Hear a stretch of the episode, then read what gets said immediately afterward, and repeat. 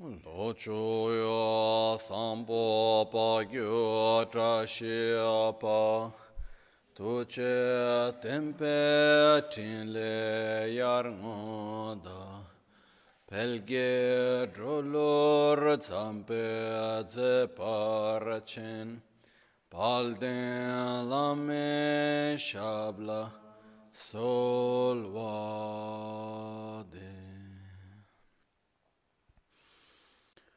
ओम गुरु वज्रधर सुमतिमो निशा बट वर्ष मन्या सर्व सिद्धि हूँ ओम गुरु वज्रधर सुमतिमो निशासने कर्म उत वर्धन्य वर्ष मन्य सर्व सिद्धि hum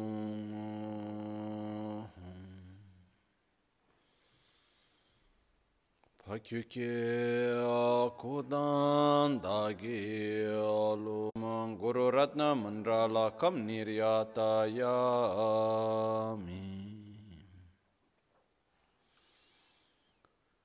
Sangye chodan soge chonam la chancho pardo dani kyapsu chi Dagi jinso gibe sonam ki drola pinchira sangye drupareshu.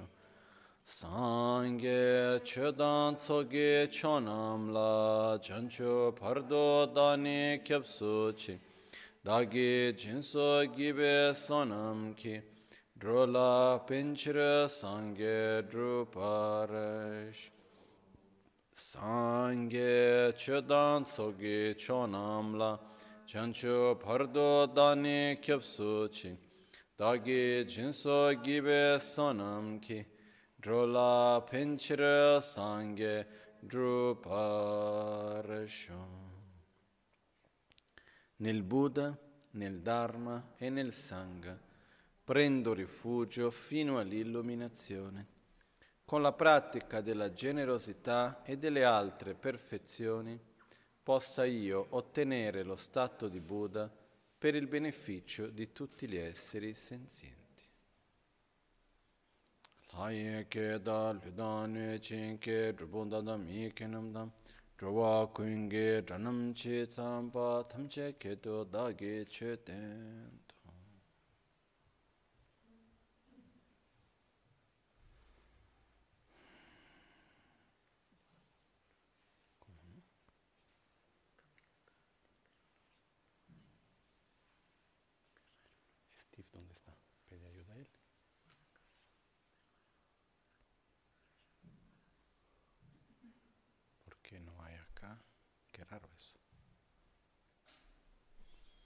Buonasera.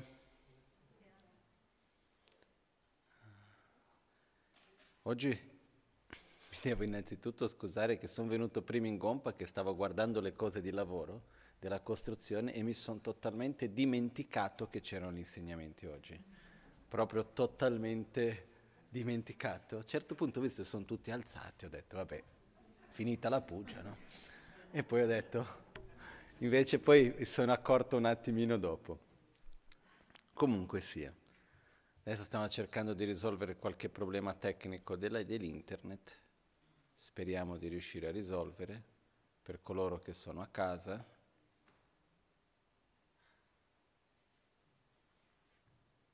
Carmen, con el wifi también va.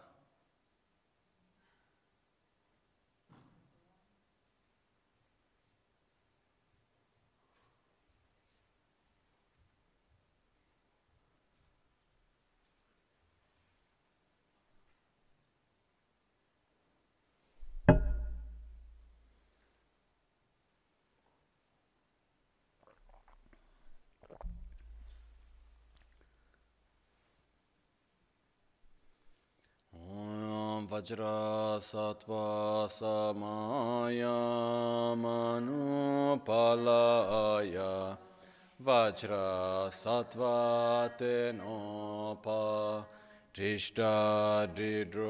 मे भावा सुत् सर्वकर्मसुत्समे श्रेयतमश्रेयां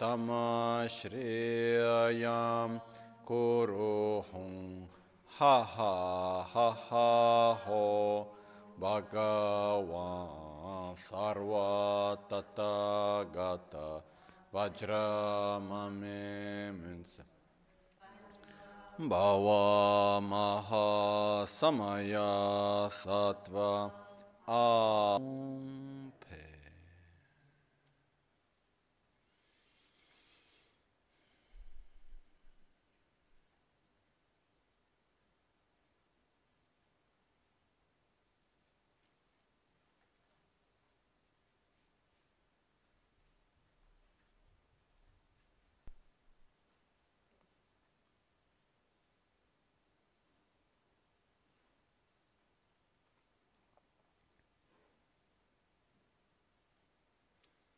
Viene detto che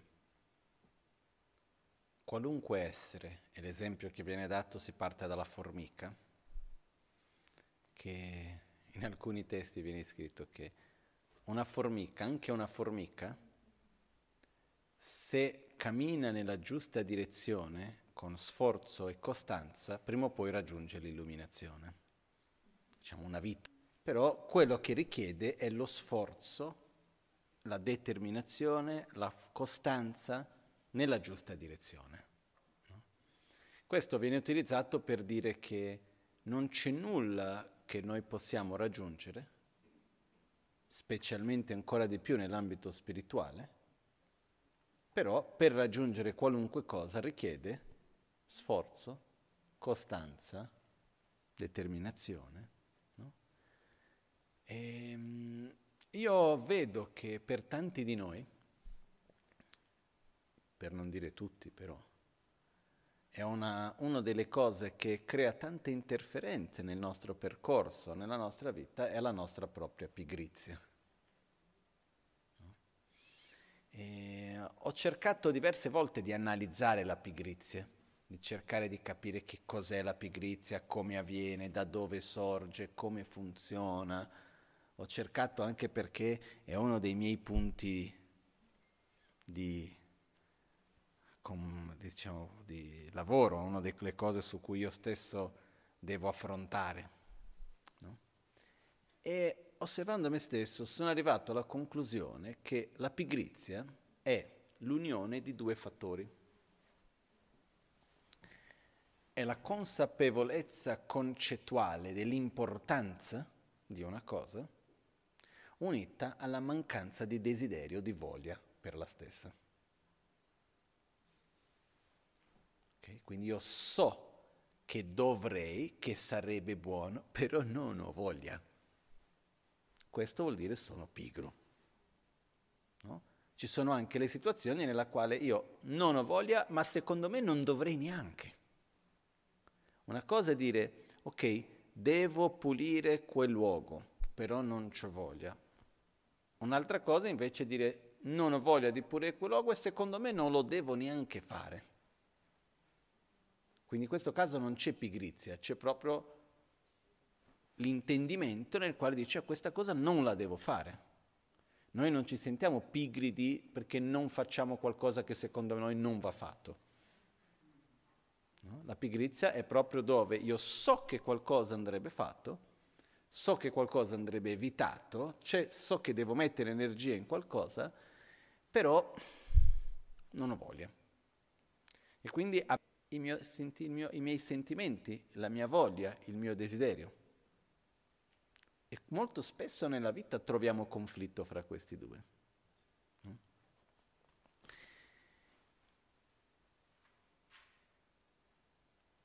Per superare la pigrizia, no?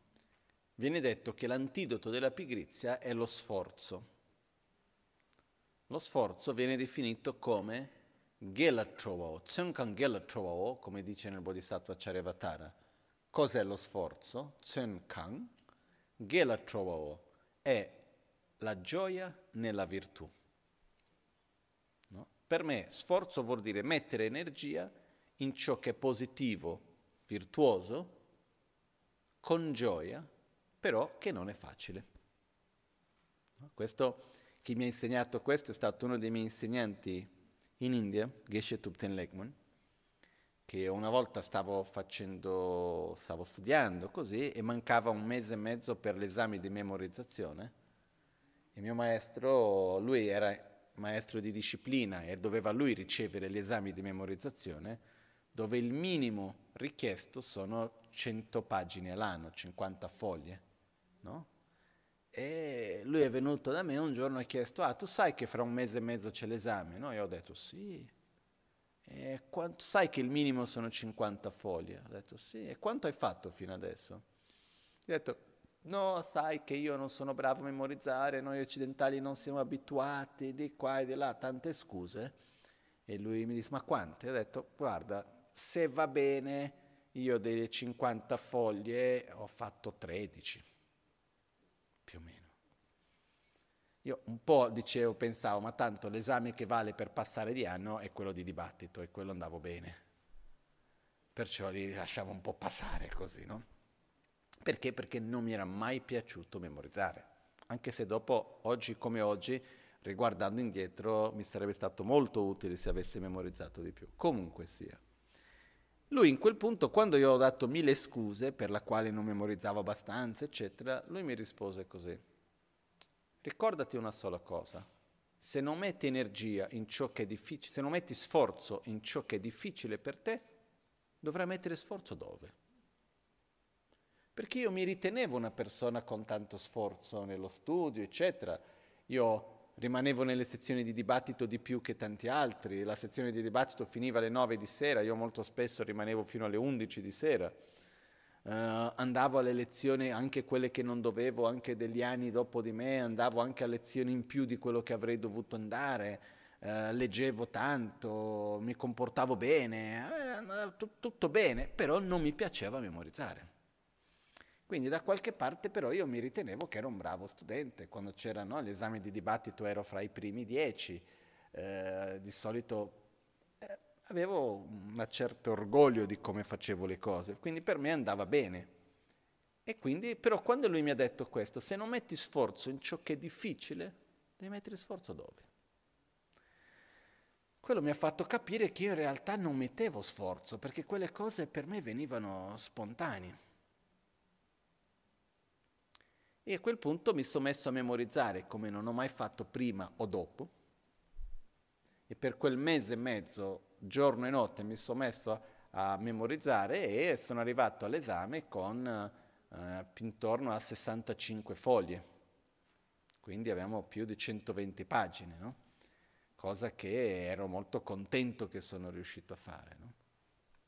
Quindi io metto lo sforzo, poi è mancata la costanza nei mesi dopo, però quello è un altro discorso ancora. No? Però quello che ho imparato in quel caso è, uno quando mette quando mettiamo lo sforzo le cose spesso riusciamo a farle, però richiede tanta energia. E se io non metto sforzo in ciò che è difficile, in realtà non sto mettendo sforzo. Okay? Perciò l'antidoto alla pigrizia è lo sforzo. Però credo che è già capitato a tanti di noi di trovarci davanti a una cosa che io so che dovrei fare, so che mi farebbe bene, vorrei ma non ce la faccio.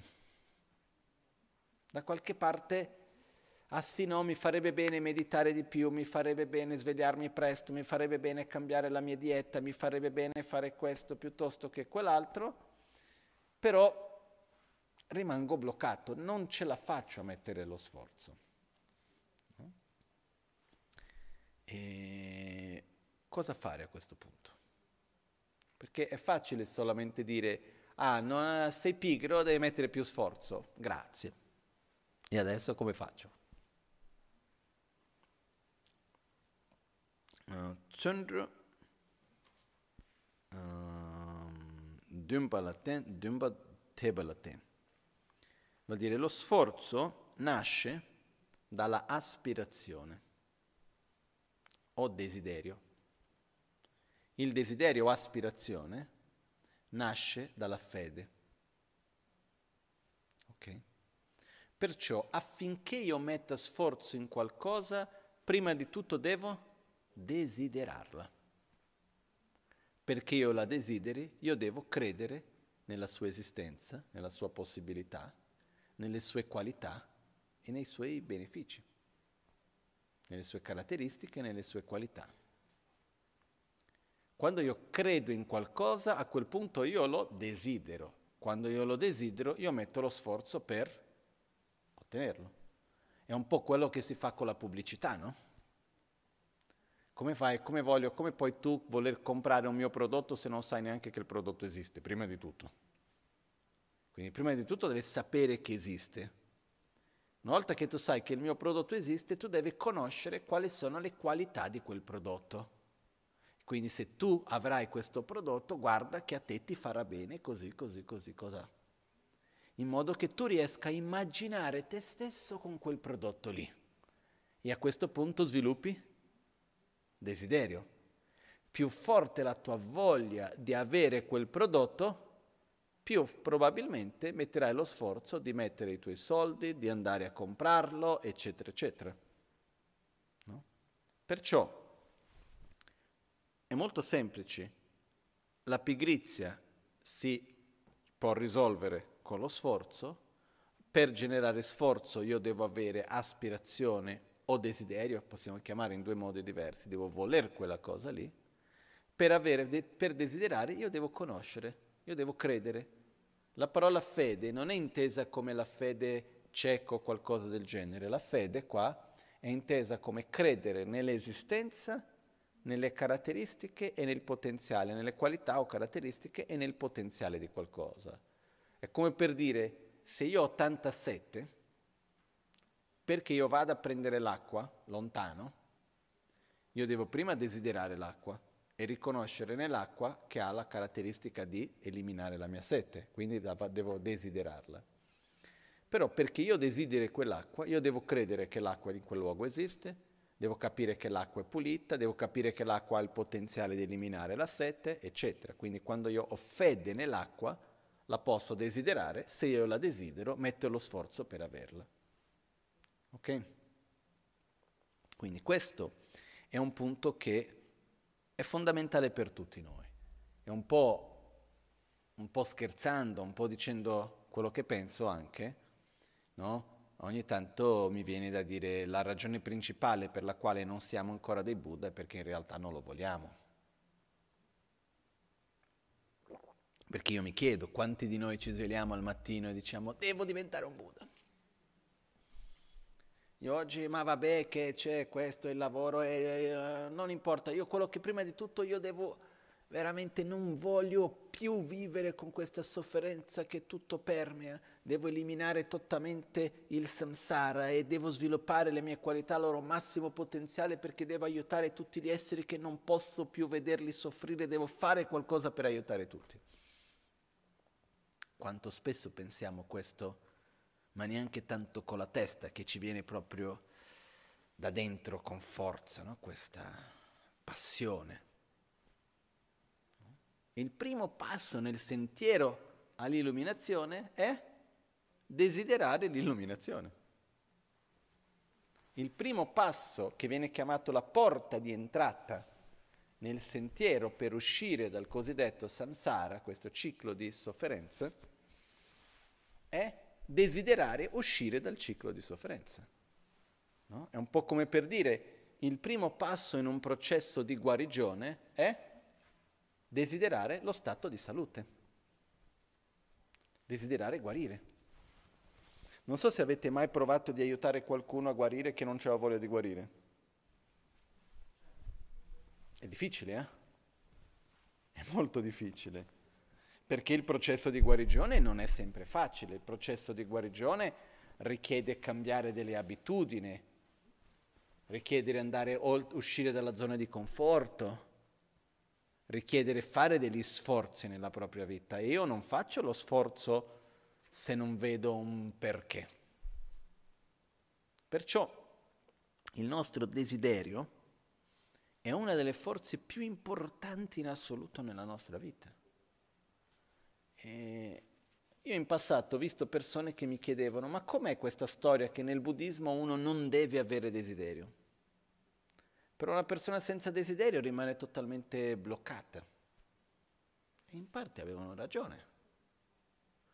quando noi diciamo che va eliminato il desiderio, non è il desiderio in qualunque sua manifestazione, ma è quello che viene chiamato in tibetano Döchak Nyomonchen, che sono il desiderio in quanto veleno mentale. Perché la aspirazione verso qualcosa, il voler, il desiderare è fondamentale. No? Anche quello che viene di solito tradotto in un modo che personalmente non mi piace, che è rinuncia, che è la traduzione più precisa invece dal tibetano, che è Nebarjun o Nechun, sarebbe la, l'emergere definitivo, la certezza di poter emergere. Quindi è il desiderio di uscire. Se io sono in una prigione, qual è il primo passo per riuscire ad scappare?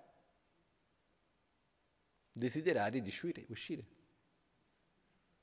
Prima di cominciare a capire come faccio il tunnel, da dove passo, come posso scappare dalla prigione, la prima cosa che devo fare è io voglio uscire di qui.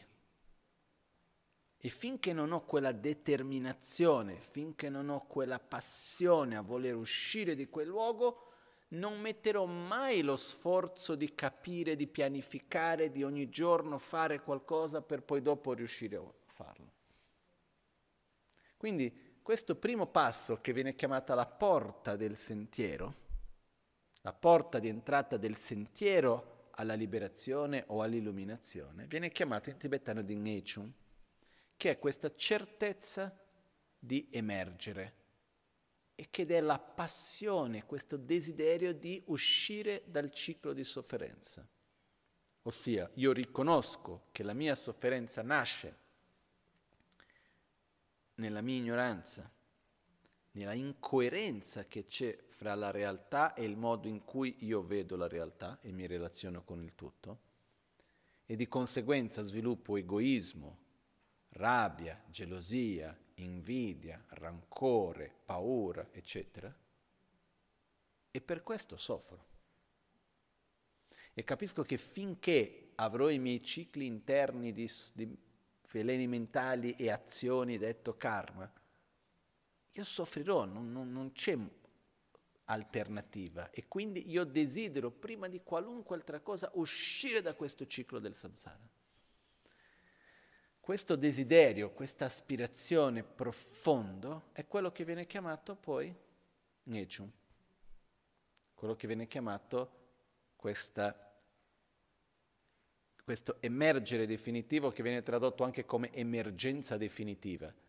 Emergenza definitiva già da un'idea un po' diversa, no? C'è l'emergenza definitiva, no? Invece no, è, la, è, è la certezza di poter emergere, che poi da qualche parte è stato tradotto come rinuncia e questa parola è rimasta. Però il concetto di rinuncia e la certezza di poter emergere mi sembra molto diverso, no? Perché la rinuncia dà un'idea di sacrificio. E l'aspetto che esiste simile a un sacrificio è che nella certezza di poter emergere, io devo anche riconoscere ciò che è sofferenza come sofferenza, ciò che è causa della sofferenza come sofferenza. E devo rinunciare alla sofferenza e rinunciare alle cause della sofferenza. E ci sono diversi aspetti che sono cause di sofferenza che noi invece vediamo come causa di felicità e queste si vanno abbandonate. Però non è un sacrificio che dobbiamo fare. Okay?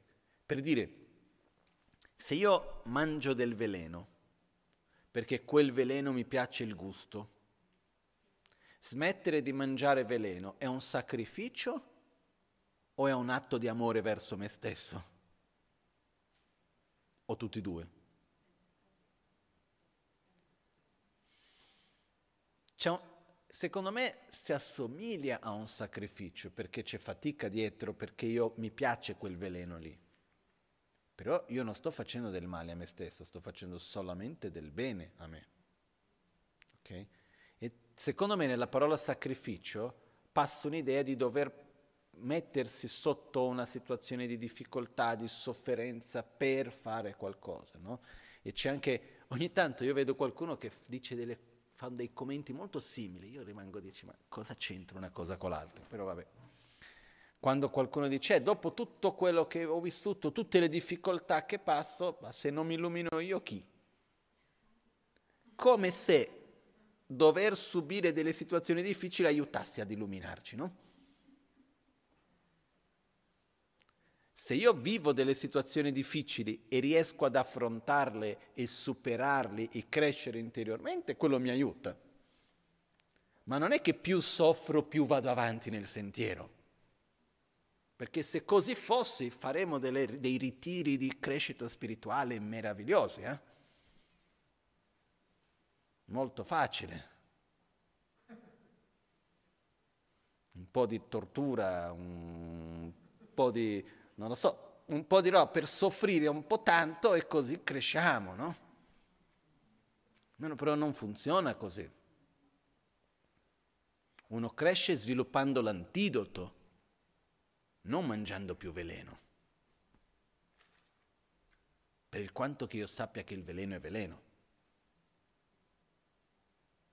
Perciò la sofferenza non è quello che ci fa crescere. È possibile che nel percorso uno passi per delle difficoltà e ci sia della sofferenza coinvolta perché cambiare le abitudini, eccetera, non è facile.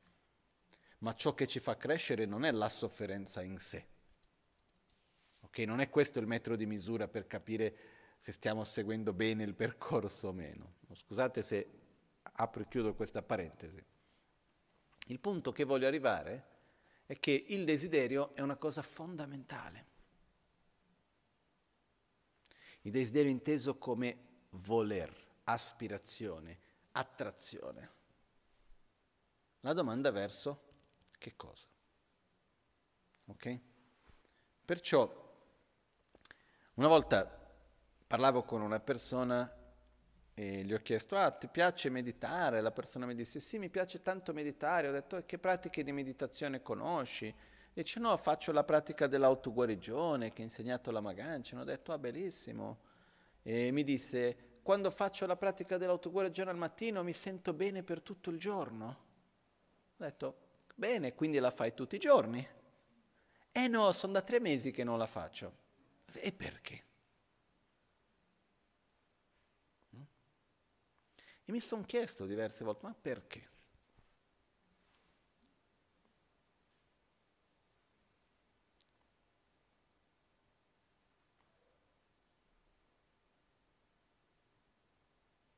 Perché in parte non vogliamo. Non vogliamo nel senso che noi certe volte utilizziamo le pratiche spirituali, scusate se sono un po' diretto, eh? non sempre e non tutti, però certe volte, poi ognuno guardi per sé, utilizziamo le pratiche spirituali come uno strumento per vivere meglio il nostro samsara e non come uno strumento per uscirne dal samsara. Non so se è chiaro la differenza. Utilizziamo le pratiche spirituali come una sorta di cura palliativa per superare le sofferenze, per essere più equilibrati, per avere meno problemi nella coppia, per affrontare il rapporto con il mio padre, per uh, riuscire a non soffrire di più con la morte di qualcuno, uh, per uh, riuscire ad avere più stabilità nel lavoro. C'è chi utilizza i mezzi spirituali per cercare di guadagnare più soldi, che ne so io è molto comune utilizzare i mezzi spirituali per fini mondani. Okay? Non c'è niente di sbagliato e di male in questo, eh? se funziona ben venga. Però è molto molto riduttivo del suo potenziale. Esiste una differenza enorme fra utilizzare i mezzi spirituali per fini mondani e seguire un sentiero spirituale. Sono due cose diverse. Il sentiero spirituale richiede che l'obiettivo sia la crescita interiore. L'obiettivo è cosa io voglio. Io non voglio solamente star meglio con le persone, avere più stabilità, non litigare più di tanto con qualcuno, uh, riuscire a avere degli obiettivi che sono obiettivi di come faccio per stare meglio nella vita di tutti i giorni, per vivere più confortevole, eccetera. No? Che non sono obiettivi sbagliati, però sono obiettivi cosiddetti mondani, per quanto che siano buoni. Un'altra cosa è un obiettivo che trascende questa vita. Io voglio sviluppare l'amore, la saggezza, la stabilità, io voglio superare i miei veleni mentali a un livello profondo, che così io posso portare con me questo di vita in vita. Io voglio uscire totalmente da questo ciclo di veleni mentali, quindi in gelosia, invidia, rabbia, attaccamento e causati dall'ignoranza. Voglio uscire dal cosiddetto samsara. Qua stiamo entrando a quello che viene chiamato un obiettivo più profondo. Ok? Però è importante per noi guardare, perché quello che accade è che quando il nostro obiettivo è il cosiddetto mondano, cose di questo momento, quello che accade è che quando va tutto più o meno bene, mettiamo meno sforzo, quando le cose vanno male, prendi, chiediamo più aiuto. Quindi per dire, ah, quando io sto male, ok, vado a fare le pratiche, vado a cercare di capire meglio le cose, eccetera, eccetera. Quando invece sto bene, gioioso, che le cose vanno bene come io mi aspettavo, eccetera, a quel punto, ma chi vuole meditare? lascio un po' da parte, non ho tempo per, no? Invece è importante per noi guardare sempre avanti verso un migliorare, verso un crescere interiormente, perché abbiamo un obiettivo che trascende anche questo momento, che trascende anche questa vita. Ok? Perciò il punto principale che volevo riportare è dobbiamo sempre chiedere a noi stessi e richiedere diverse volte cosa io voglio. Con sincerità. Poi gradualmente vedremo che questo desiderio si va a mutare. Piano piano può diventare più profondo, più chiaro. Non è un qualcosa che si sviluppa da un giorno all'altro. Eh? ci sono momenti, poi c'è un altro discorso, il nostro, quello che io voglio, ci sono delle volte che non è 100% nero su bianco. Una parte di me voglio questo, però voglio anche quell'altro. E certe volte i nostri desideri, possiamo anche togliere il certe volte, molto spesso i nostri desideri sono anche contraddittori in parte. Io voglio uscire dal samsara, sì, però voglio anche un samsara confortevole. E c'è un percentuale anche nei nostri desideri, voglio questo, però voglio quell'altro, perché c'è que- Noi abbiamo vari desideri, perciò non ci preoccupiamo se vediamo che ci sono delle incoerenze, però dobbiamo sempre di più cercare di essere sinceri con noi stessi e direzionare i nostri desideri verso qualcosa che sia di maggior beneficio per noi e per gli altri. Okay? E se noi riusciamo a fare questo, no? questa gestione del desiderio, no? perché se noi riusciamo a gestire i nostri desideri, questo è, è tantissimo. Perché se io so gestire, no, questa cosa la voglio, però in realtà non è veramente quel che voglio, quindi voglio quell'altro aver chiarezza di cosa voglio, già questo aiuta tantissimo. Perciò non prendiamo per scontato, cerchiamo di riflettere, di guardare, dire che cosa io voglio. Okay. Io mi sono accorto purtroppo, una volta anni fa, ero in Brasile eh, ed era un momento molto particolare dal punto di vista politico-sociale una crisi abbastanza forte, eccetera, in quel momento specifico in cui ero, con tante manifestazioni sulle strade, eccetera, eccetera. E, e vedevo che in giro c'era tantissima insoddisfazione e tanta critica. Questo non va bene, quello non va bene, eccetera, eccetera. E io non vedevo nessuno che invece aveva una visione di cosa io vorrei. ok, ho capito quello che non voglio, ma cosa vorrei? No? Perché molto spesso è facile criticare, però portare un'idea propositiva non è semplice.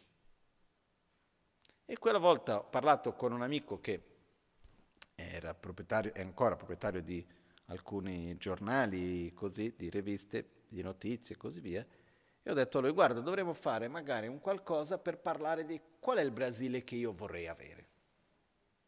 Cosa desidero? Qual è il mio sogno? Perché è come per dire, ho capito che non voglio la malattia, ma cos'è lo stato di salute? se non ho un riferimento di che cosa vuol dire essere in salute, non riuscirò mai veramente a sconfiggere bene la malattia se non so dove direzionarmi.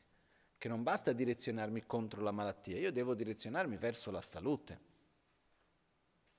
Okay? E lui all'epoca ha, fa, ha, organizzato un incontro con, con, me e tutti i giornalisti che lavoravano per lui. No? Alla fine era una quarantina di persone. E siamo stati lì a parlare di questo. E quello che mi sono accorto nell'incontro, che erano persone molto preparate, hanno fatto delle domande veramente ottime, e quello che mi sono accorto è come è difficile sognare. Come sia difficile avere i propri desideri. E come la maggioranza di noi desideriamo ciò che gli altri ci insegnano a desiderare. Noi imitiamo, noi copiamo, noi seguiamo gli altri. Sono pochi quelli che riescono a, a sognare e dire voglio quello. La maggioranza di noi non ha i propri sogni. Scusate se lo metto così, eh? Perché alla fine dei conti, se noi vediamo Buddha Shakyamuni e tante altre poche altre, non tante altre, poche altre persone importanti che hanno fatto un cambio e tante persone li hanno seguiti. Cosa hanno dato? Un sogno. No? Ok, raggiungere l'illuminazione, uscire dal ciclo di sofferenza, eccetera, tra virgolette è un sogno, è un obiettivo che trascende quello che noi riusciamo a vedere, toccare, eccetera, in questo momento e che noi crediamo e seguiamo. E uno dei problemi nei tempi in cui noi viviamo, oggi come oggi, è che mancano i sogni. I sogni sono stati sostituiti dai piaceri momentanei.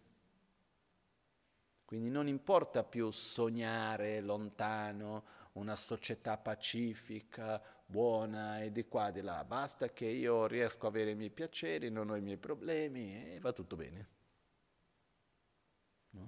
Purtroppo viviamo in un'epoca dove anche da un punto di vista sociale, io non, non so, io non vedo tanto ancora ancora fino a un po' di tempo fa esistevano i sogni a livello sociale politici. C'era chi credeva in un sistema, c'è chi credeva in un altro sistema, ah magari così potrebbe funzionare, andrebbe le cose bene, c'era una voglia, un qualcosa. Invece adesso si è un po' si appiattito, così mi sembra. Eh? E...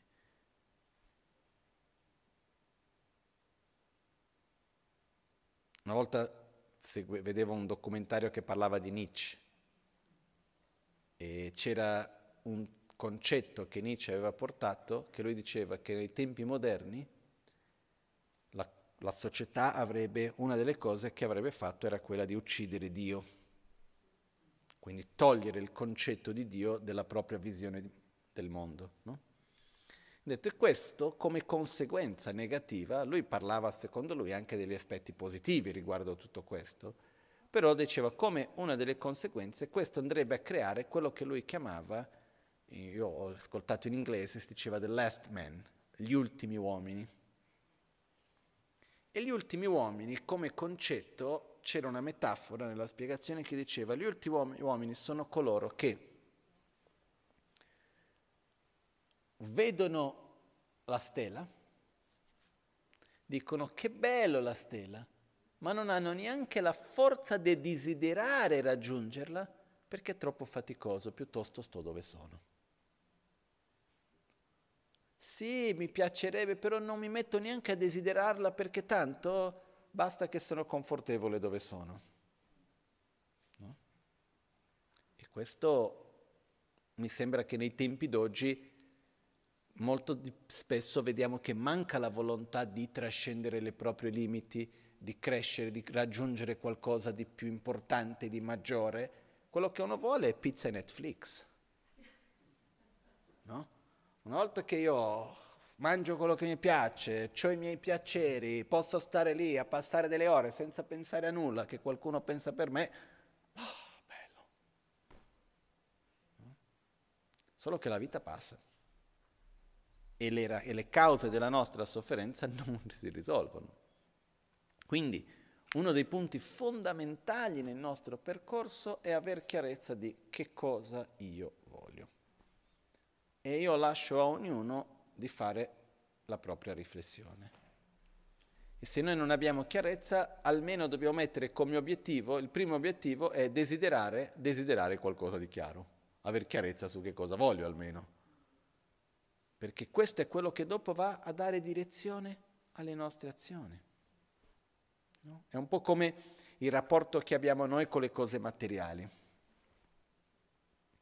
Per me questo rapporto è cambiato molto quando io ho fatto un chiarimento a me stesso, che quando io voglio qualcosa,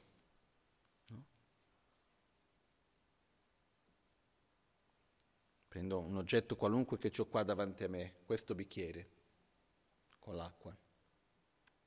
Ok, mi piace, è bello, tutto, lo voglio.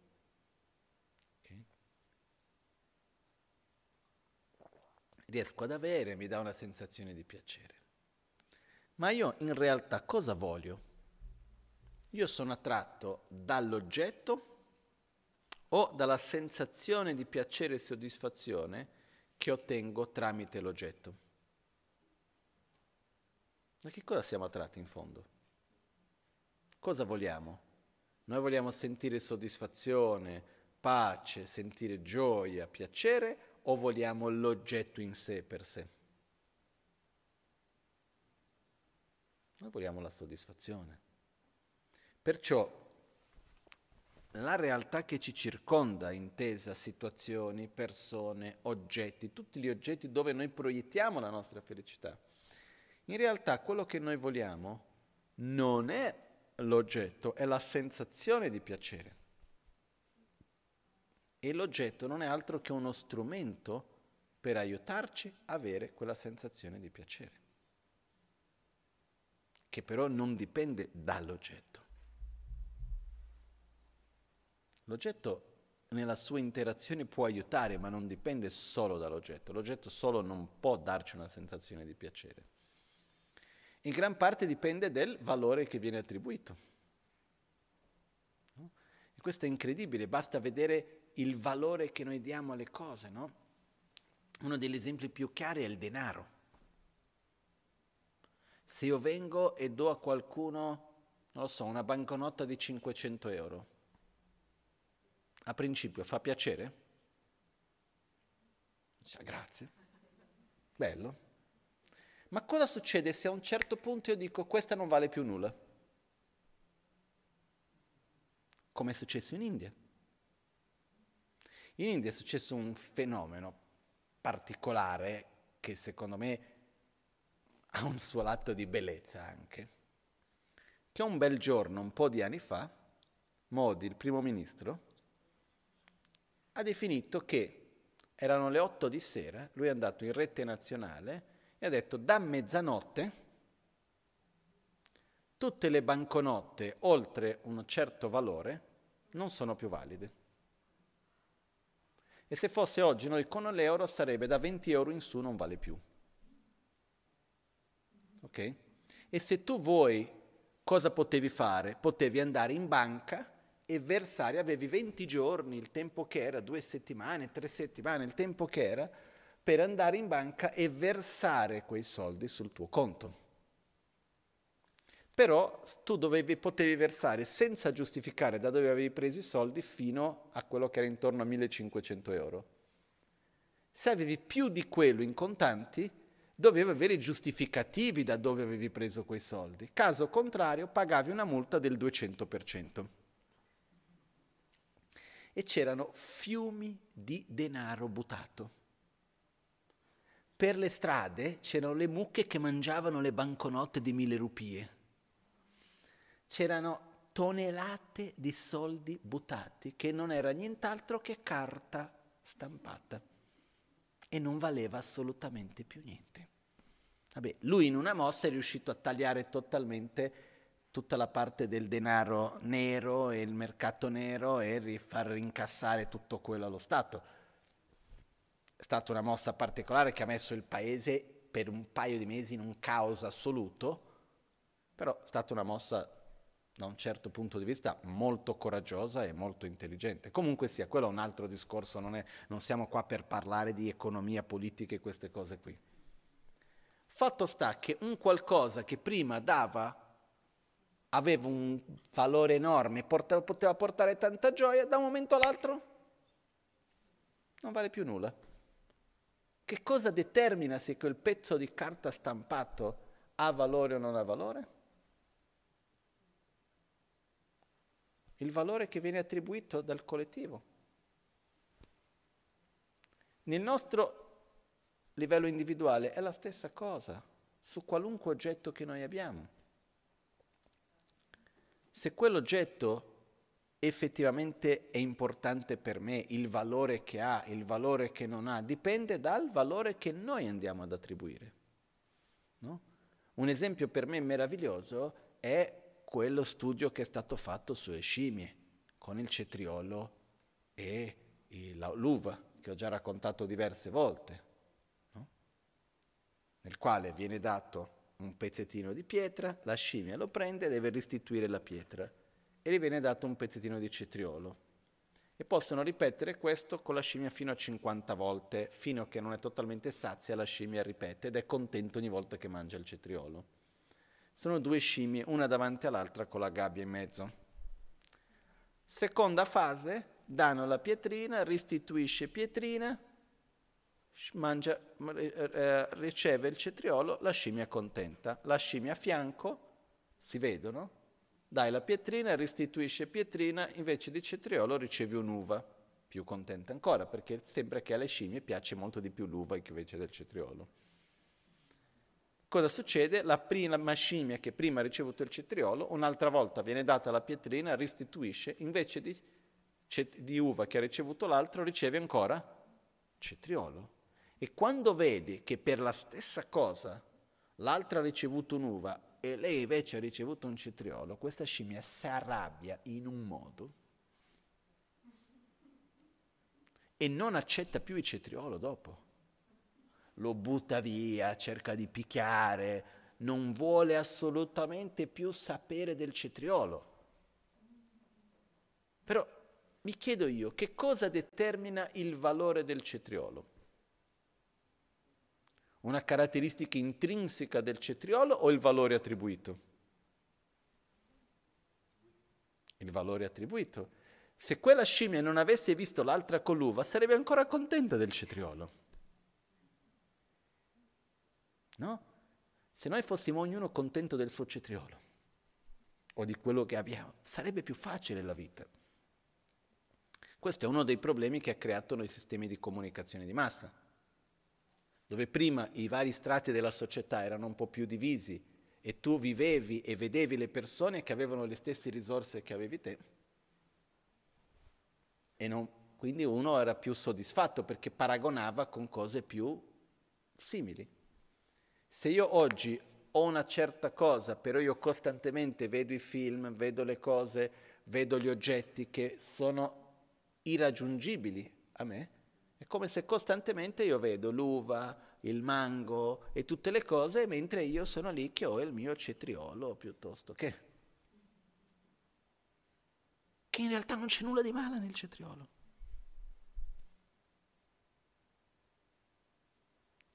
Quello che dipende, quello che determina il valore è il valore attribuito. Okay? Perciò quando noi chiediamo anche di che cosa io voglio, anche parlando delle cose materiali che noi abbiamo nella nostra vita, il tempo che abbiamo a disposizione. No? Io vedo con le persone, e ho, è interessante vedere, no? quando due persone si conoscono, diciamo che due persone si conoscono, non, non si conoscono tanto da vicino, e io in qualche modo sono attratto dall'altra persona. Non ci siamo mai parlati, però io vedo quella persona mi piace, ho un certo desiderio e quindi riesco un giorno, mi sorride, ah che bello, ah, mi ha sorriso. No, due giorni contento con la immagine del sorriso. Poi riesco a parlare, mi dice una parola dolce, ah che bello, tre giorni contento. Poi ci diamo un abbraccio, una settimana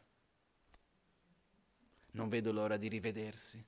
Tutto e quell'abbraccio lì mi dura per chissà quanto tempo. Poi, man mano che più mi avvicino, non, bacia, non basta più il sorriso, non basta più l'abbraccio. E quando prima avevo un'ora, era tanto, dopo di un po' quell'ora non basta più, ho bisogno di cinque ore, poi dopo di bisogno ho bisogno di qualcosa di più, finché ho bisogno che l'altro sia come io ritengo che lui deve essere.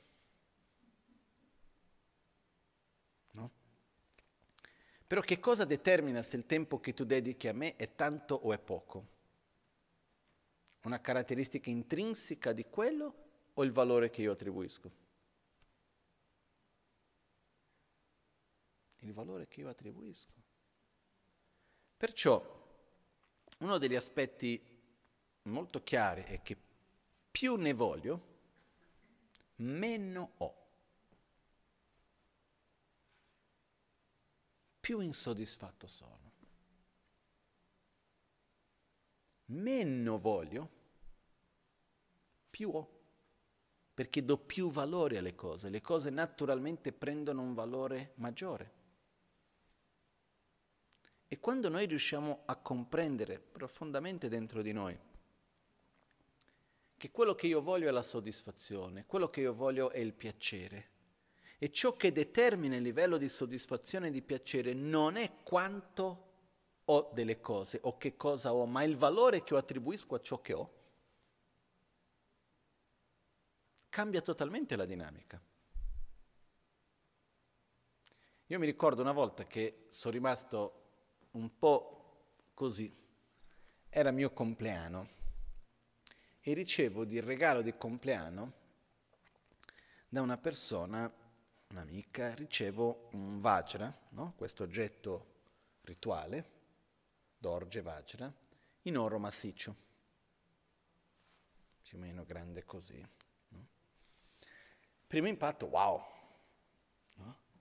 Era fatto dall'artista che faceva anche il dorje per il Dalai Lama, eh, era una cosa super un'opera d'arte, eccetera, anche con un valore fisico, materiale enorme, eccetera, eccetera Dicevo, wow, che bello.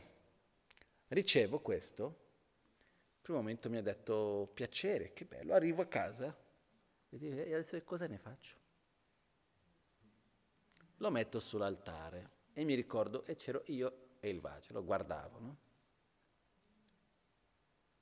E mi sono rimasto lì e detto, che cosa determina che questo a me abbia valore o meno? la funzione che ha per me. Perché io per me c'è una logica che le cose che io possedo devono, eh, devono essere a mio servizio, devono avere una funzione, perché avere solo per avere non serve a nulla.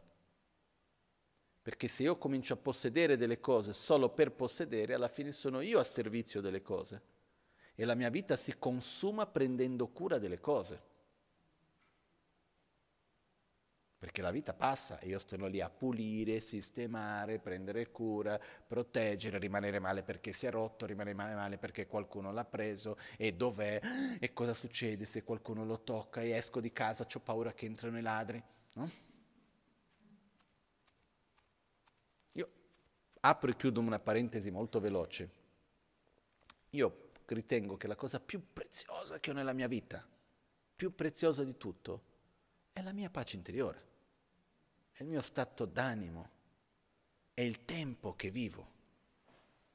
Se entra qualcuno a casa e mi porta via qualcosa e non fa male a nessuno, che sia di beneficio a chi l'ha portato via. Ma quello vale molto di meno che stare dopo tutto il tempo con la paura che qualcuno entri e questo e quell'altro. No? È come è successo in monastero in India, che c'era un amico, un monaco anziano, e tre volte sono entrati in camera, in casa sua, e hanno rotto la porta e aperto l'armadio, che rotto l'armadio per rubare qualcosa dentro. Questo quando c'erano le grandi cerimonie, che erano tutti dentro il gompa, diventava tutto vuoto il monastero e succedeva ogni tanto che venivano dei ladri.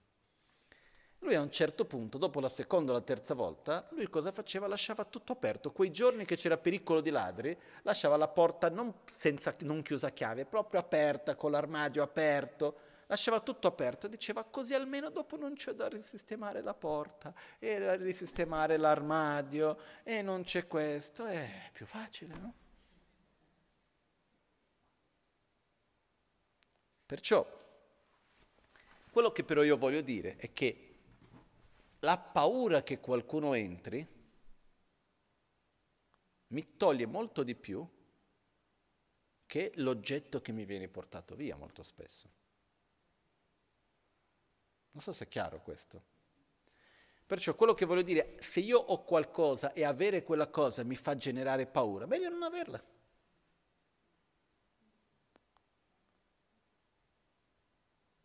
O devo averla in un altro modo che non mi generi paura perché la mia pace è troppo preziosa, troppo importante. Quindi avere qualcosa solo per averla non ha tanto una ragione.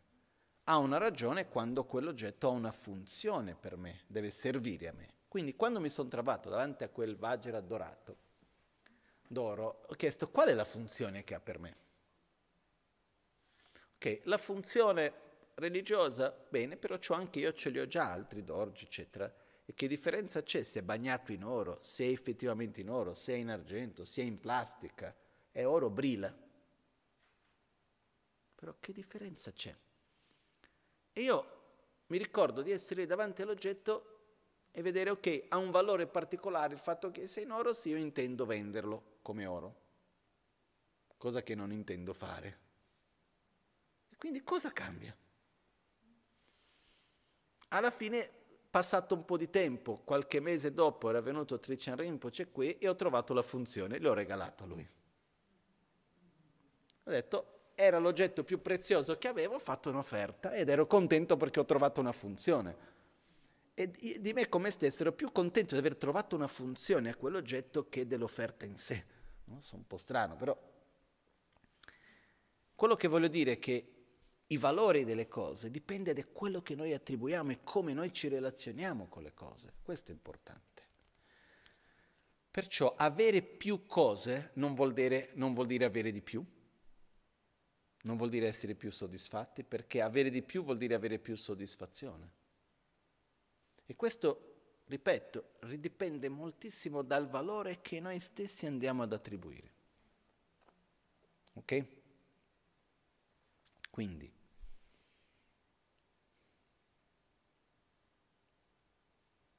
valore è un qualcosa che molto spesso dipende da un punto di paragone. Okay?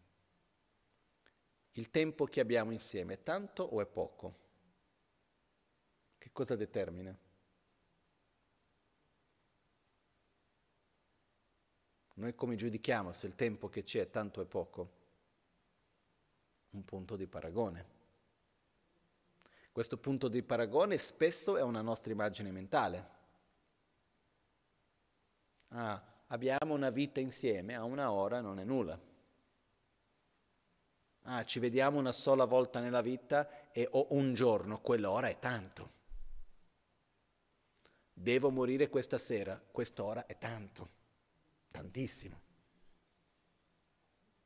Dipende molto di qual è il punto di paragone con la quale andiamo a vedere le cose. Okay? E molto spesso il nostro paragone viene fatto su delle nostre proprie proiezioni, sulle nostre immagini idealizzate, non è su qualcosa come posso dire, di concreto, realistico, in cui posso dire ok, esiste, perché il grande o il piccolo, il tanto o il poco, non sono altro che valori attribuiti sulla base di paragoni che sono totalmente relativi. Però a me che cosa mi conviene? Mi conviene sentire che ho tanto o mi conviene sentire che ho poco?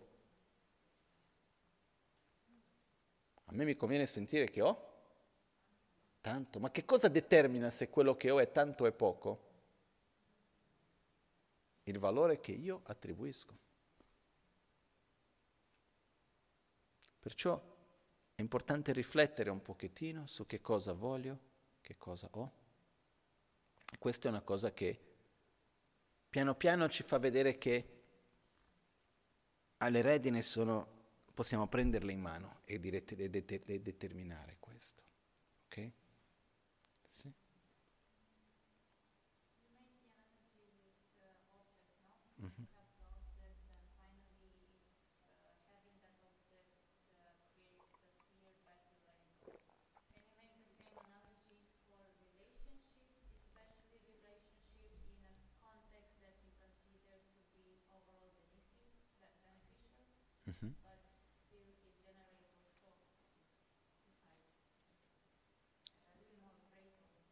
Yeah, yeah.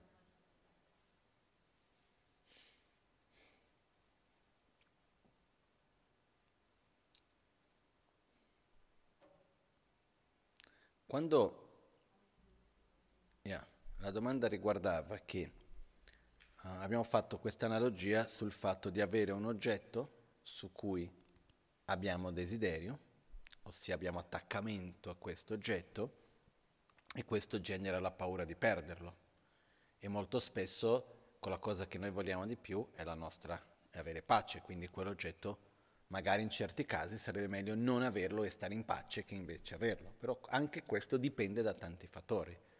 E quindi cosa, come sarebbe questo simile anche nei rapporti umani, perché ci sono delle relazioni in cui ci sono degli aspetti che mi piace, però c'è da un'altra parte che magari ho paura di perdere, magari ci sono delle difficoltà nei rapporti e altri aspetti negativi anche.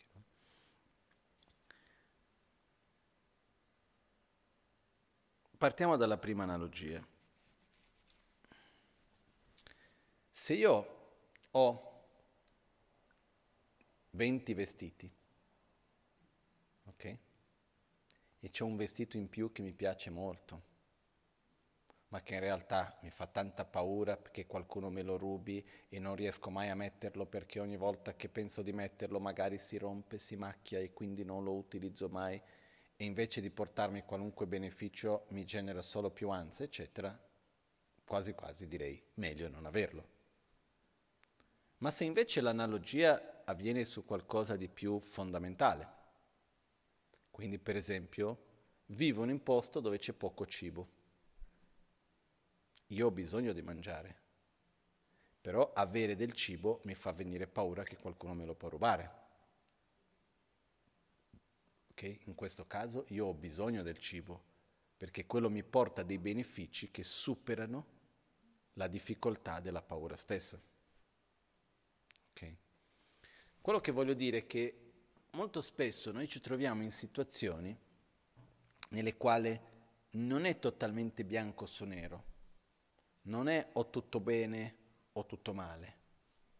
Io vedo questo nei rapporti umani, è molto comune che nei rapporti con qualunque persona ci sono degli aspetti che sono positivi, che ci fanno bene, che interagiamo bene, ci sono degli aspetti e ci sono degli aspetti difficili che invece rimaniamo male, che soffriamo, che abbiamo paure e varie cose di questo genere. Questa è una cosa che è comune.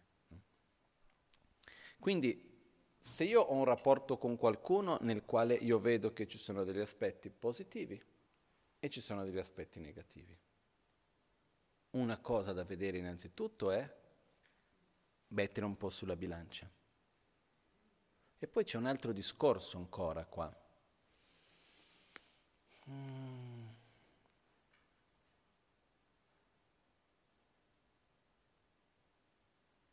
Cerco di avere chiarezza.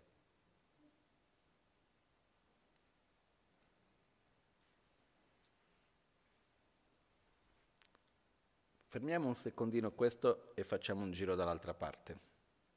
Ok? Che in realtà era dove io volevo arrivare prima.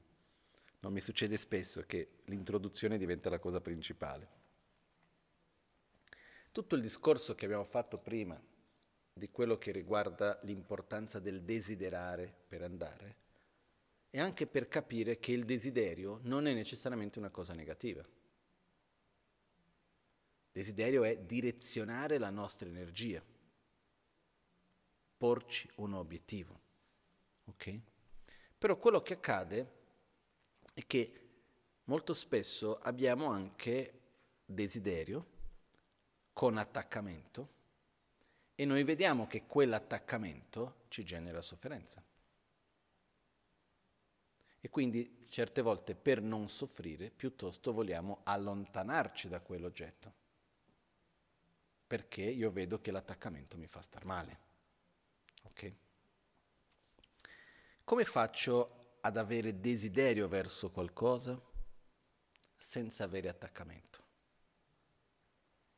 Come faccio a relazionarmi con un qualcosa che è un oggetto di desiderio senza insoddisfazione, in un modo che sia positivo, in questo senso? No?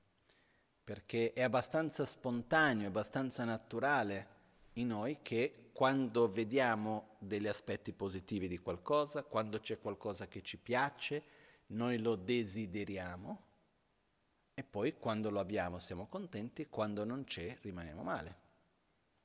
E quando c'è dopo di un po' vogliamo ancora di più e la nostra soglia in qualche modo aumenta. No? Perciò uno dei punti importanti è che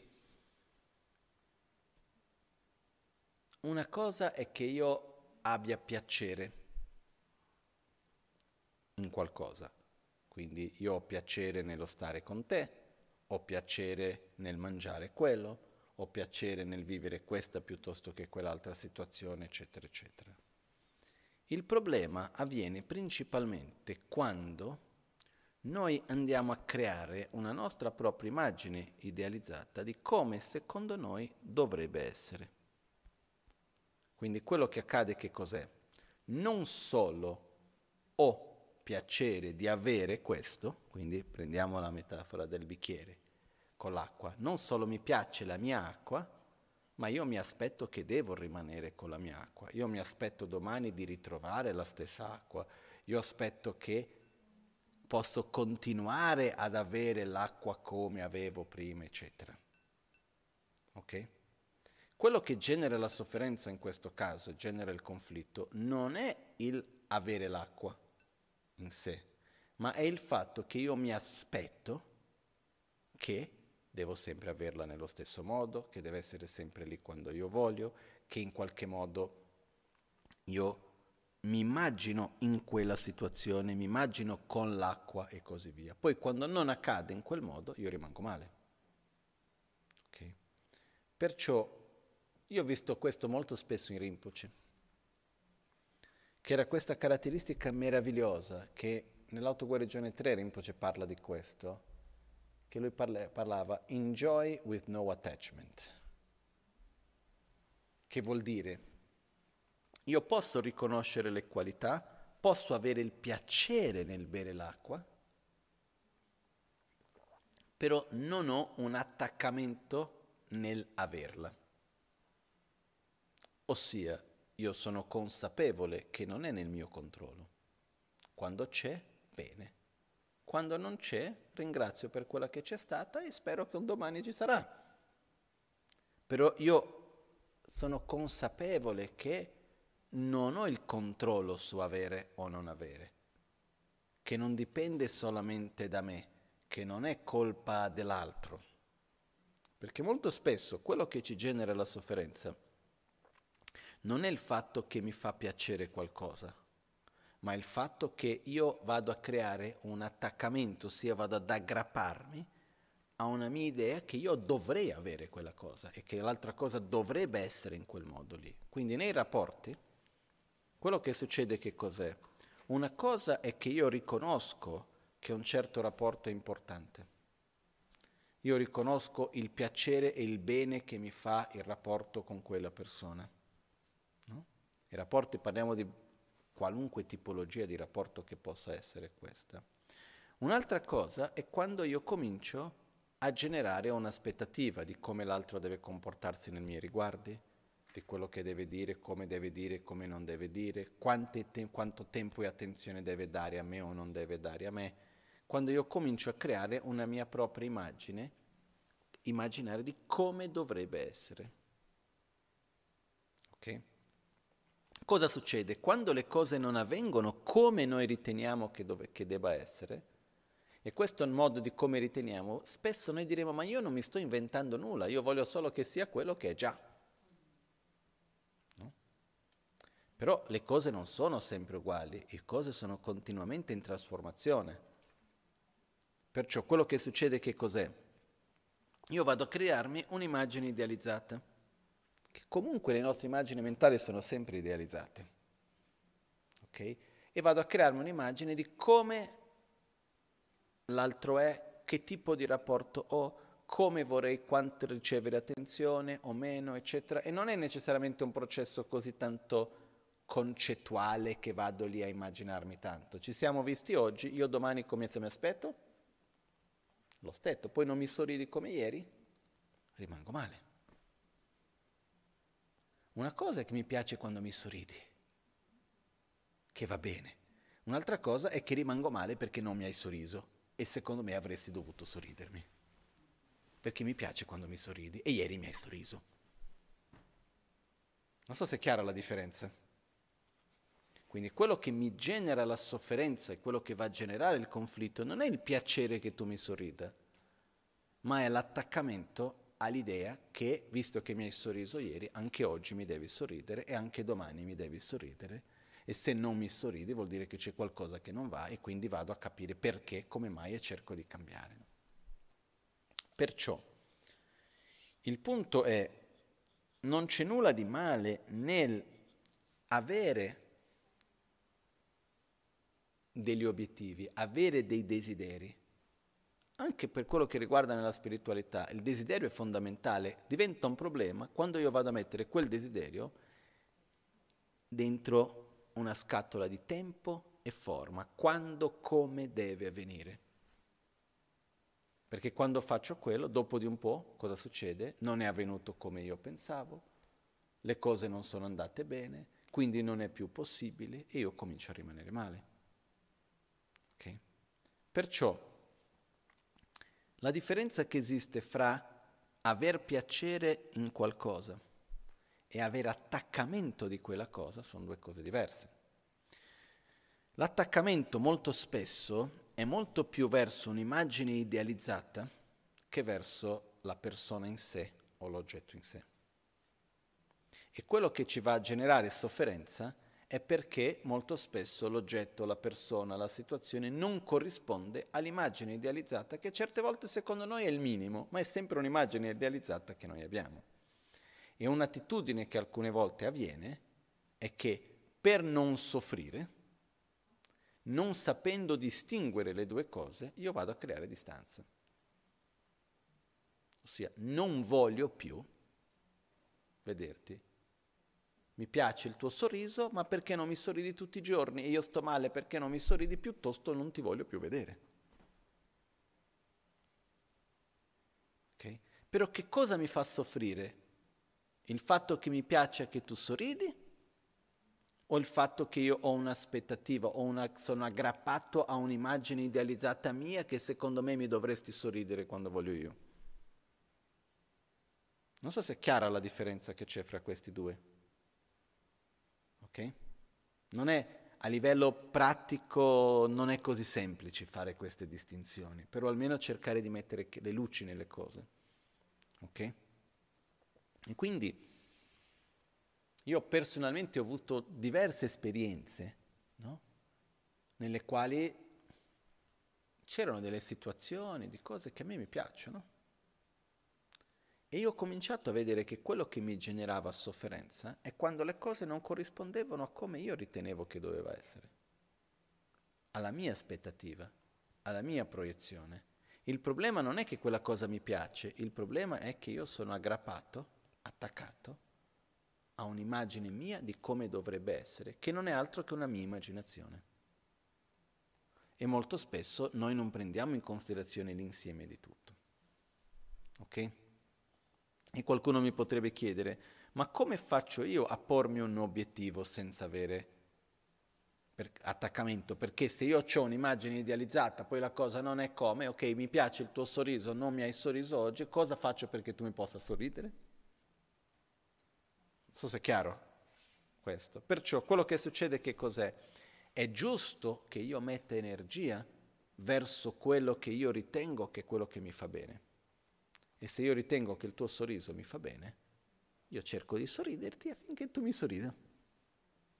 Cerco di fare quello che mi può portare ad avere il tuo sorriso, se è quello che io ritengo che a me mi fa bene.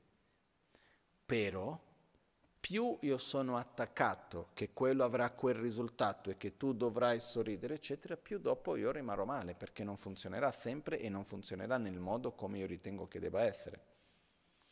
E qua è quell'aspetto non semplice, però importante, di mettere energia in una direzione senza le aspettative. No, è quello che abbiamo parlato diverse volte, obiettivo alto, aspettative basse e sforzo costante. E uno si chiede spesso, ma come faccio ad avere un obiettivo alto e un'aspettativa bassa? L'obiettivo è proprio il fatto del desiderare, del voler, del riconoscere il beneficio, riconoscere la bellezza, riconoscere l'aspetto positivo di quello. L'aspettativa è quando io metto quello dentro una mia immagine idealizzata di quando, come dovrebbe essere. E lo sforzo costante invece è ricordare che io non so quando, io non so come, però io lo voglio. E quindi io continuerò a mettere energia finché non lo raggiungo. Ok? E, ehm, e per me, gira e rigira, ci ritroviamo sempre dinanzi alla stessa cosa, che è la nostra ignoranza di vedere i fenomeni come se fossero di un'esistenza intrinseca e relazionarci con loro come se così fosse. Perché io proietto che tu dovresti comportarti in un certo modo e secondo me non è la mia proiezione, sei tu. Poi se tu non ti comporti in quel modo lì, sei tu sbagliato, però mi sono fatto tutto io. Mi sono creato io l'idea di come tu ti devi comportare, poi sono rimasto io che tu non ti sei com- male, che tu non ti sei comportato come secondo me tu dovresti fare. Non so se vi è mai capitato che qualcuno ha creato un'aspettativa su di voi e poi è rimasto male che tu non hai soddisfatto la sua aspettativa? Su qualcosa che magari non hai mai detto, mai fatto. A me mi è già capitato diverse volte. Io certe volte vedo che ti sei fatto tutto il film da solo. No? Ed è così. Quello che noi spesso facciamo. Comunque sia, quello che accade è che noi non abbiamo la capacità da un giorno all'altro di mettere chiarezza in tutto. È una cosa che è, se noi mettiamo la direzione giusta, avviene in un modo graduale.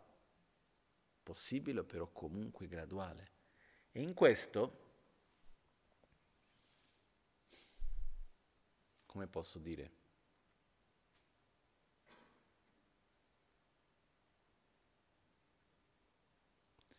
è molto importante saper distinguere fra l'attaccamento, quindi il, l'attaccamento, il proiettare su un'immagine idealizzata e il piacere di. Riconoscere il beneficio, il desiderio, l'aspirazione verso, sono due cose diverse. Perché se noi non sappiamo distinguere queste due cose, finiremo a cercare di creare distanza di tutte le cose che ci piacciono e le cose che ci fanno anche bene. Per me uno di questi esempi è il rapporto che possiamo avere per esempio col nostro guru. Io ho visto questo con Rinpoche, no? la Maganchen una persona che aveva questa capacità meravigliosa di, uno si sedeva vicino a lui e poi basta, a posto, non serviva altro, no? Quante volte che io stesso l'ho fatto e ho visto diverse persone sedersi vicino a lui e poi basta, non, non serviva altro, no? Stavi lì, poi funzionava in quanto stavi lì, ovviamente, poi dopo non è che ti faceva cambiare totalmente tutto, però quando eri lì era, andava tutto bene. Però ovviamente io ho visto tantissime dinamiche in me stesso e in tante altre persone di attaccamento.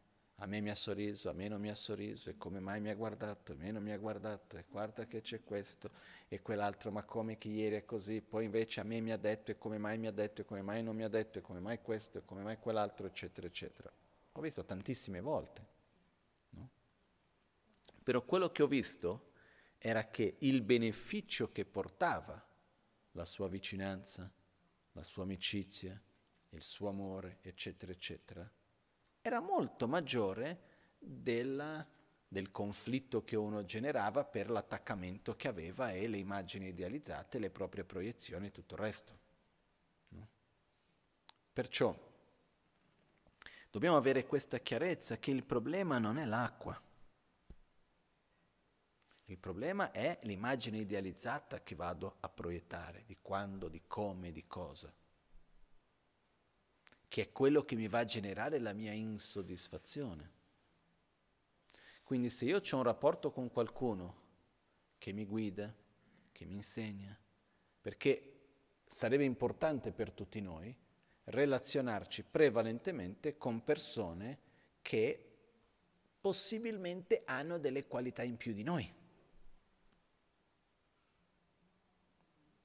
Se non prevalentemente almeno con qualcuno, no? Però noi dovremmo cercare di avvicinarti con persone che hanno delle caratteristiche che noi stessi vorremmo sviluppare. Ma questo non vuol dire che tutti i rapporti sono sempre pacifici e che sono sempre perfetti. Noi verso chiunque ci avviciniamo c'è un altro discorso, noi comunque proietteremo le nostre sempre solite cose su chiunque.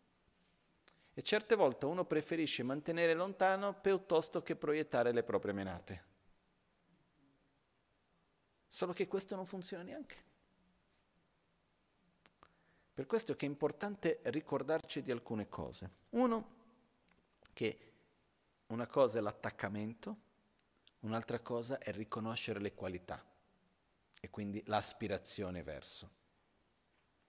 Il fatto che io riconosco che l'acqua mi fa bene, il fatto che riconosco che la presenza del mio guru mi fa bene, il fatto che riconosco, no, mi parlo di come Corimpoce, la sua presenza nella mia vita mi faccia bene,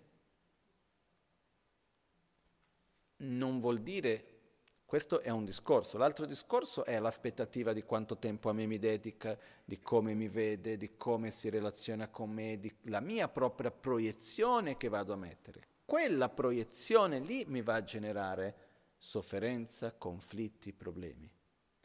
E non è il fatto di essere nella sua presenza o di riconoscere il bene che mi dà e tutto il resto. Sono questa differenza. Non so se è chiaro questo. Ok? Questa è una cosa che importante per noi fare questa distinzione. E poi c'è un altro discorso ancora, che è quello che chiunque io mi trovi davanti, in qualunque situazione sia, il mondo intorno a me è sempre uno specchio di me stesso. Noi siamo incapaci di vivere e percepire qualunque situazione, qualunque persona indipendentemente dal filtro di noi stessi. E a secondo del momento in cui stiamo vivendo, a secondo delle nostre proprie dinamiche, dei nostri propri processi, noi vediamo l'altro con un certo filtro. E una cosa che non è semplice è che più ci avviciniamo, più diciamo, mettiamo più il nostro filtro dentro molto spesso. E dobbiamo stare attenti e ricordarci che con chiunque sia, noi prima o poi le nostre dinamiche le andremo a proiettarli, ma non è un problema dal punto di vista che io parlo per esempio nel mio rapporto con Rinpoche, no? È quello che ho visto. Quante volte che non ho visto gente proiettare ogni tipo di cosa. Però la cosa che c'era che Rinpoche è che quello che veniva proiettato su di lui, lui non rimbalzava indietro. Quindi non c'era la reazione contro. Perché se tu mi proietti un qualcosa della tua emenate e mi dici un qualcosa e io ti rispondo e entro in quell'energia, entro in quella dinamica, a quel punto va a creare un sacco di altri problemi. Ma se tu proietti qualcosa su di me e non c'è un, una risposta, non entro nella stessa energia, non entro nella stessa dinamica, nel momento che tu smetti di proiettare, punto, finisce lì, perché non c'è un ritorno. Quindi quello che è importante da parte nostra è innanzitutto ricordare che inevitabilmente noi andremo a proiettare su chiunque. Più che andremo, proiettiamo. No? Proiettiamo quando ci sentiamo, se magari abbiamo solitudine, piuttosto che un momento nel quale siamo tesi, piuttosto che c'è dell'insoddisfazione, le nostre paure, le nostre cose, noi, cose noi proiettiamo. E più ci avviciniamo, più è normale che proiettiamo uno verso l'altro. Però dobbiamo ricordarci che queste sono le nostre proiezioni ed è normale quello. E quindi gradualmente saper separare le cose e saper vedere anche l'altro come uno specchio. Questo è importante. E quando noi riusciamo a distinguere quello che viene e quello che riflette da me, è una cosa molto bella. Non è semplice, però è molto bello. Non so se è chiaro questo. Ok? Perciò,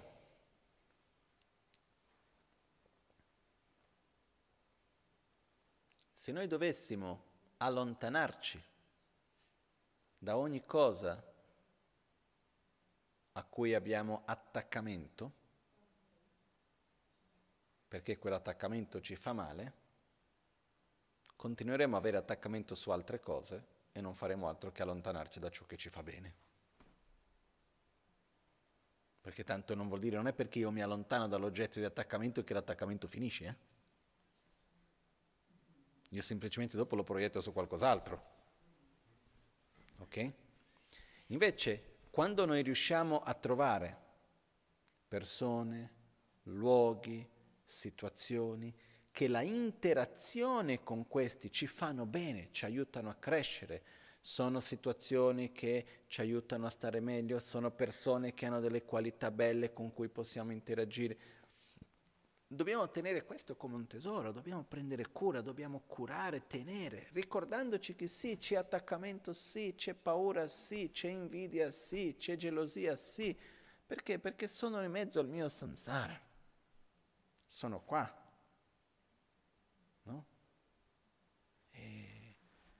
se c'è una persona, no, parlo del mio rapporto con Rinpoche, se c'è il mio guru, io vedo che alla fine vado a proiettare sul mio guru la mia gelosia piuttosto che le mie paure, piuttosto che la mia invidia o qualunque cosa di questo genere, e dico ok, perché non voglio più proiettare, meglio non avere il guru? A questo punto quello che succede è che rimango senza guru con l'invidia, con la gelosia, con l'attaccamento, con tutte le cose, no? Perciò è importante capire che comunque sia l'altro è uno specchio per me. E saper cercare di distinguere e lì dove noi troviamo delle situazioni che sono positive, dobbiamo cercare di tenerle preziose ricordando che ci saranno i momenti difficili, ci saranno i momenti dell'attaccamento, ci saranno i momenti della gelosia, ci saranno i momenti dell'invidia, ci saranno i momenti della paura, della rabbia, questo è normale. Ma quando noi sentiamo queste emozioni verso l'altro, ricordiamoci che l'altro funge anche da specchio per noi.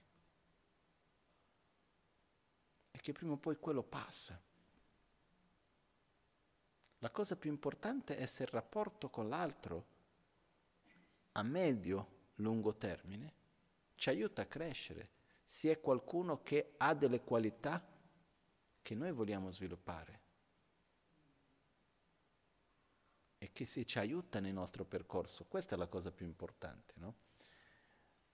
Un rapporto non va determinato dal fatto se è piacevole o non è piacevole. Il valore di un rapporto va determinato dal fatto se quel rapporto mi aiuta a crescere o meno, mi aiuta a, a migliorare come persona o meno. Questo è quello che va determinato. Ci sono dei rapporti che sono molto piacevoli, ma non fanno altro, non è che non fanno altro, ma molto fortemente vanno a influenzarmi, ad, a, a, a rafforzare le mie cattive abitudini. In questo caso meglio allontanare.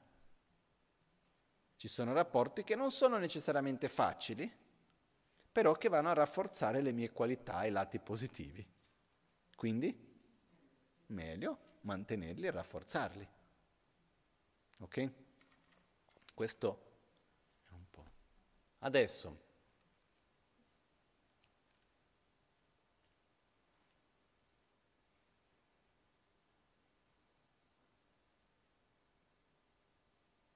più noi abbiamo un'immagine idealizzata di qualcosa, più difficile il rapporto, diventa il rapporto con quella cosa lì.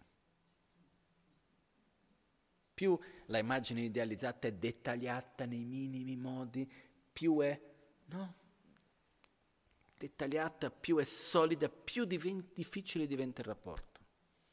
E la cosa difficile è che quando l'immagine idealizzata per un certo momento sembra sostenersi, ah, sembra una cosa reale, possibile, concreta, bella, a un certo punto non è più così e rimaniamo male. Ma così è su ogni cosa. Eh? Io lo vedo costantemente, anche per dire, prendendo cura della costruzione no? del Tempio, ma su qualunque cosa. Tu dici una cosa, proietti, disegni, fai lì il progetto, parli, fedi, e ovviamente non puoi proiett- fare un progetto senza immaginare. Ma ditemi voi, quante volte quello che immagini corrisponde dopo a quello che vedi?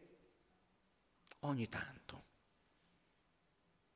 Però è molto importante la flessibilità e capire che una cosa è quello che viene fatto e un'altra cosa è quello che ho immaginato. E quando le cose non corrispondono, quello che va fatto è si deve adattare a quello che c'è e non andare a dire ma perché non è che questo non va, perché, perché non hai visto bene prima e che quello non va bene, che quello doveva essere diverso e perché io l'avevo detto e l'altro aveva fatto e tu non hai fatto e tu non hai detto, ma perché? Perché ricordiamoci, la vita va avanti e non vogliamo usare la nostra energia con queste cose. Non so se è chiaro questo, nel senso che se sto facendo e qualcosa non corrisponde, cosa posso fare affinché sia come io ritengo che sia meglio, è inutile andare indietro a incolpare il dito, a lamentarsi, a piangere perché non è stato, perché tu non hai detto e perché non, non, non va.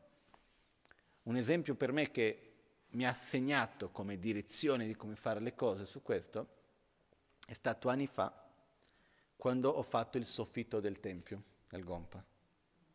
Quando ho fatto il soffitto, eh, quando vediamo tutti i mandala, i mandala sono fatti con un sistema particolare che adesso non sto qua ad annoiarvi con tutti i dettagli tecnici di come stanno su questi mandala, eccetera, eccetera.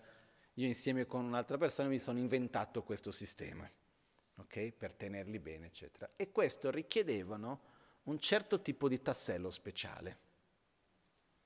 E quindi quando dovevo mettere questo, mi ricordo che doveva venire Trichan Rinpoche qua.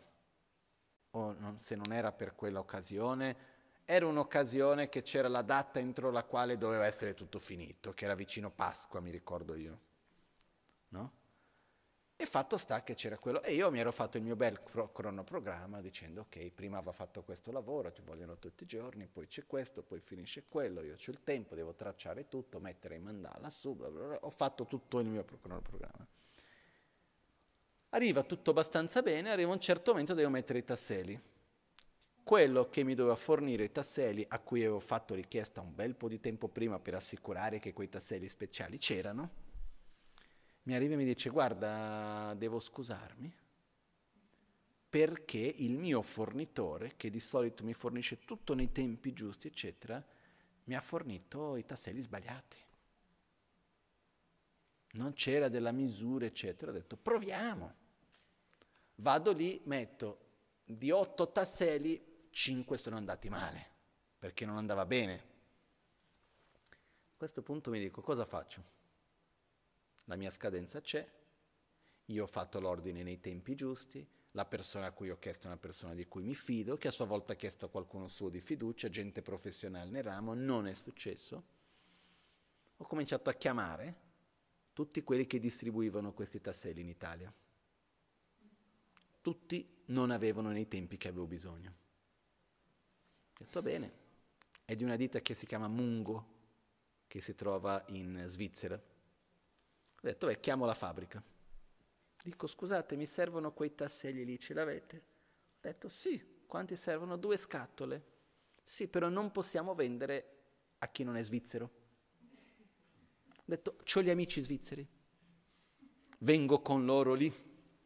Sto facendo un tempio, ho spiegato a un certo punto, hanno detto, viene qui. Ho preso la macchina, ho fatto otto ore di viaggio, partito di notte, arrivato lì quasi al mattino, ho dormito qualche ora, alle sette del mattino ero davanti alla fabbrica, quando mi hanno visto lì ho detto questo è strano, ho detto voglio queste due scatole di tasselli, mi hanno dato le scatole di tasselli, alla fine non hanno chiesto nulla, mi hanno regalato queste due scatole di tasselli, perché si vede che non potevano vendere a me, uno che è venuto da qua fino lì per due scatole di tasselli me le hanno regalati, tornato altre otto ore in macchina, ero dentro il mio cronoprogramma, abbiamo messo tutto, ha funzionato, finito in tempo ed ero contento. Però per me il punto principale è che nel momento in cui mi sono trovato che non avevo quello che mi serviva, quello che avevo bisogno non era di lamentarmi e di andare a puntare il dito e di litigare con chi avrebbe dovuto portarmi i tasselli e non ha fatto io adesso come faccio, aiuto. No, soluzione. E se esiste una soluzione, è inutile mettere più energia nel problema. Vado verso la soluzione e non sto qua a dire no, ma chi dovrebbe andare sei tu perché tu che hai fatto, che hai detto, che quello... Io cosa voglio? Mettere i mandala nei tempi giusti? Questa è la soluzione? Andiamo, punto. Non sto lì a discutere del perché, del come, del chi, perché doveva, per... Mm, è inutile. Quindi quando c'è una situazione, quello che ci va a creare la sofferenza è che c'è un'idea, un'immagine idealizzata che avrebbe dovuto arrivare in quei tempi, in quei modi, eccetera, eccetera. Non è andato così perché io ho avuto un'immagine che non è corrisposta dopo con tutte le interazioni tra le parti e le persone. Quindi cosa faccio? Mi adatto alla realtà in cui davanti alla quale mi trovo e guardo verso cosa posso fare verso la soluzione. Okay? Perciò esiste questa magia, per modo di dire, di riuscire a immaginare, ma non essere attaccati alla propria immagine. Perché immaginare è importantissimo, sognare è importantissimo, desiderare è importantissimo, ma non essere attaccati alla immagine che andiamo a generare non essere attaccati al nostro oggetto di desiderio, goderselo senza attaccamento. Ok? Non so se è chiaro questo. Quando noi riusciamo a goderci l'oggetto di desiderio senza attaccamento, quando finisce siamo contenti, siamo pieni di gioia. E per dire se io mi piace tanto l'acqua e la bevo, e non sono attaccato all'immagine di quanta acqua dovrei avere, quando dovrei averla e come, eccetera, quando finisce, che bello che c'è stato. Mi rimango solo con la memoria del, del piacere, della bellezza, del bello di aver avuto l'acqua. E c'è una certa gioia dell'idea di poter averla ancora. Ma se io comincio a bere l'acqua, e secondo me avrei dovuto avere due bicchieri, non uno solo, Già quando finisce, già quando comincio a bere sto male perché dov'è il secondo bicchiere? Quando finisco di berla rimango lì, ah no, ma che avrebbe dovuto avere due, adesso mi rimane ancora un po' di sette, vedi perché non c'è, di chi è la colpa, eccetera, eccetera, e mi rimane il gusto amaro in bocca. E rimango male. Ma quello che mi genera quel dolore non è il piacere nell'acqua, è l'attaccamento all'immagine idealizzata di come secondo me dovrebbe essere. Ok? Però, ripeto una volta ancora, è un'arte, non è facile, riuscire ad avere delle immagini, progettare, direzionarci, desiderare senza avere attaccamento a come invece le cose dovranno essere. È possibile. Ci vuole un po' di esperienza, un po' di tempo, un po' di pratica, però questa è la direzione in cui secondo me è importante andare. Ok?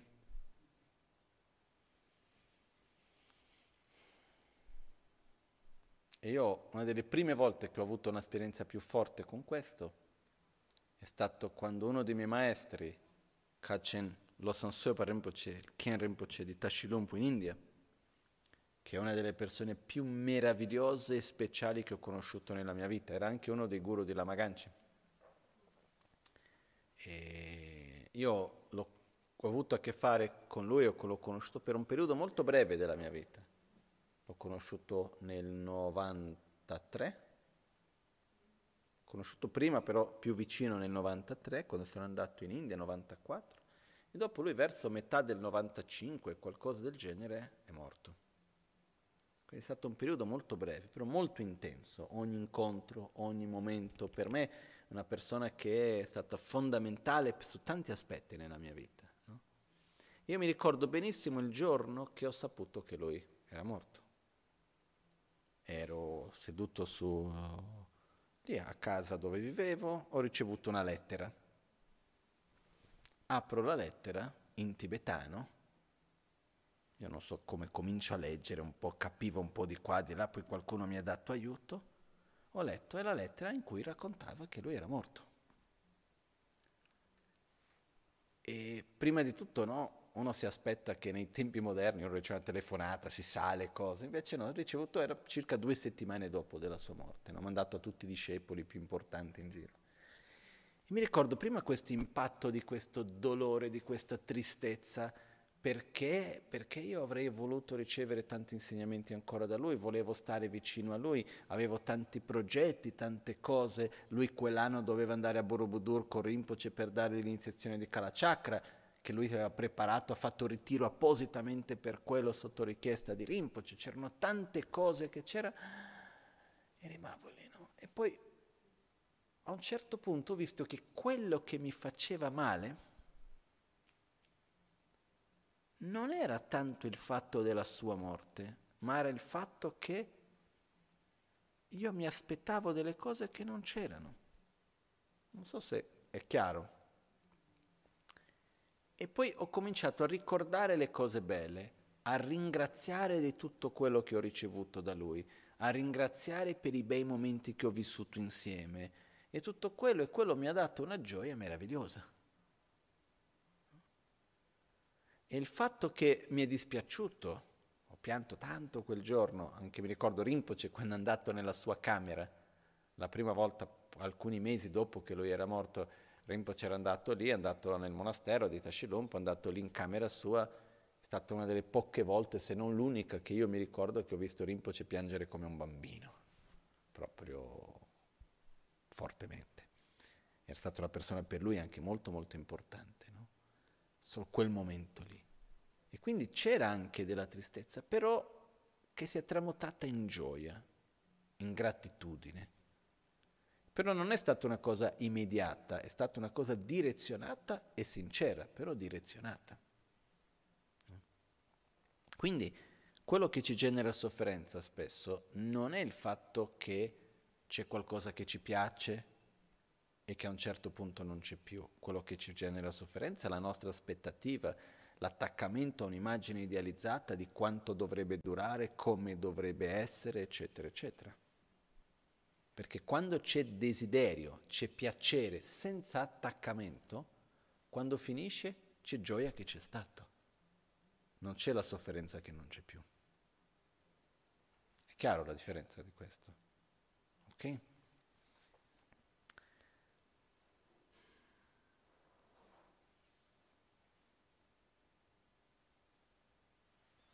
Con gli oggetti è importante, con le persone ancora di più. Okay? Però ricordiamoci, solo per concludere, che con le persone quello che genera più sofferenza è l'attaccamento alla immagine idealizzata che abbiamo di ognuno. Gli oggetti cambiano, le persone diciamo che un po' di più, un po' tanto di più. Siamo continuamente in movimento, in trasformazione, un giorno in un modo, un giorno in un altro, e noi, noi vediamo tutto tramite la nostra propria realtà, quindi oggi mi hai sorriso, ah perché mi vuoi bene, domani non mi sorridi, ah perché non mi vuoi più bene. Magari io ti ho sorriso l'altro giorno perché stavo pensando a qualcos'altro e non c'entrava niente con te. Io oggi non ti sorrido perché anche non c'entra niente con te, mi sono svegliato un po' storto. Eh? Invece noi molto spesso vediamo le cose relazionate con noi stessi, eccetera, eccetera. No? Però questo è già un altro argomento. Comunque cerchiamo di relazionarci con l'altro e non con l'immagine idealizzata che abbiamo dell'altro. Cerchiamo di goderci quello che abbiamo senza avere l'attaccamento a quando, quanto, come. Quello che arriva lo riceviamo. Ok? Questo una cosa importante. Va bene, facciamo le dediche per oggi. Jechun lame kutse rapten chi namkar tinle chochur gepa dang losan tempe drume sasum ki drove munsel takto ne gyur chi kewa kunto yanda lama dang dralme cheki pela longche chi Sada lamge yente rabzo ne dorje change kopa nyur tobashon. Nimo dele tsendele nime kuyan delek shin. Nintzen takto delek pe koncho sumke jingi lo. Concho sumke ngodruba tsol, concho sumke tashisho.